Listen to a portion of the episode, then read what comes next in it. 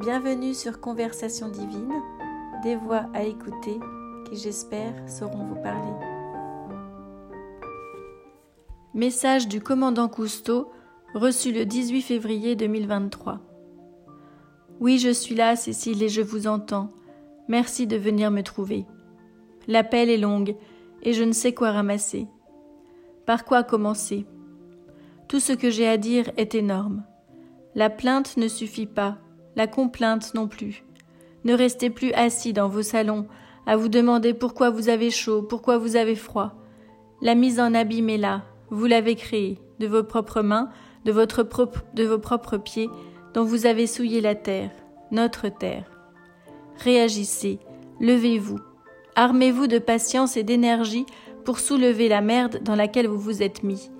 Préoccupez-vous de vos pieds, chacun autant que vous êtes, là où vous êtes, et nettoyez, brûlez, ne laissez plus les cours d'eau s'engorger, se gonfler de plastique. Une armée entière ne suffirait pas à nettoyer, mais chacun de vous en avait la possibilité. Le travail de fourmi reste spectaculaire quand il est fait avec soin et sans parcimonie. Aux dirigeants, je voudrais leur dire d'aller se faire foutre. Je n'attends plus rien d'eux, ni de leur hypocrisie. Ils n'ont pas compris qu'ils faisaient partie du monde. Ils se croient supérieurs, étrangers à toute difficulté matérielle et financière. La projection ne peut pas se faire sans la peur de sa propre fin. C'est pathétique, mais c'est ainsi. La prise de conscience doit être individuelle avant d'être globale. C'est chacun qui doit agir et réagir à son niveau. Nous sommes tous acteurs et actrices de ce nettoyage, de cet écrémage. Les industriels font des efforts. Ils essaient de se plier aux nouvelles exigences de biodégradabilité. C'est bien, mais ce ne sera pas suffisant, sans encore une prise de conscience individuelle de nos modes de vie et de consommation. Je ne m'adresse pas uniquement aux Français, mais aux citoyens du monde qui restent persuadés que ce n'est pas grâce à eux que le changement sera possible et qui baissent trop souvent les bras face à cet obstacle monumental. N'oublions pas que les pyramides ont été construites pierre par pierre et que c'est la confiance que chaque action répétée peut accomplir des prouesses qui doit nous porter, nous redonner foi dans notre propre puissance et notre propre capacité à agir et à réagir. Ne nous laissons pas aller à la fatalité, à une fatalité. Nous valons mieux que ça, vous valez mieux que ça. Il ne vous viendrait pas à l'idée de chier dans votre pot d'eau, et pourtant c'est ce que vous êtes en train de faire. Chaque goutte d'eau est précieuse, et vous êtes chaque goutte d'eau. L'immensité de l'océan, c'est vous tous réunis, c'est vous tous en action et en érection pour vaincre le monde du passé et de ses stupidités. Ensemble, réagissez et vous aurez une chance de sauver le monde.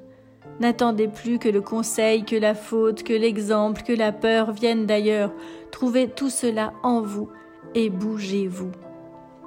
Au quotidien, commencez par ne plus boire d'eau en bouteille partout où cela est encore possible. La production de plastique que cela engendre est une aberration pour le cycle de l'eau. Deuxièmement, ne surconsommez pas. Limitez au maximum vos objets électriques. Remplacez-les autant que faire se peut par des appareils manuels. Le petit électroménager, par exemple, les gadgets, tout ce qui semble futile et inexistant ne l'est absolument pas. Tout ce qui peut être réduit ou supprimé, faites-le. Évitez tous les achats spontanés qui ne correspondent pas à un réel besoin. L'économie de la surproduction et de la surconsommation doit cesser. Consommez moins de viande et surtout moins de poissons l'océan vous dira merci de manière quasi immédiate. L'impact de la surpêche sur le monde est catastrophique pour tout notre écosystème. Personne n'en a véritablement conscience car tout se trouve dans l'invisible. Mais croyez-moi, les conséquences ne vont pas tarder à se faire sentir si vous ne changez pas vos comportements d'achat. Tout commence dans les grandes surfaces. Renoncez à acheter et elles renonceront à pécher. Vous avez le pouvoir absolu. C'est vous qui êtes en bout de chaîne, et c'est vous qui devez décider de ce que vous êtes prêt à valider comme action destructrice pour notre planète. Ne faites pas l'innocent en mangeant vos sushis ou vos homards grillés. Les crustacés seraient ce qu'il faudrait supprimer en premier. Ils entraînent trop de dégâts collatéraux en termes de pêche et de filets. Faites un jardin, si vous pouvez, pour vous rendre compte du temps qu'il faut pour que poussent les choses. Vous mangerez moins et surtout plus en conscience. Et survenez-vous que vous seul pouvez vous sauver et sauver le monde.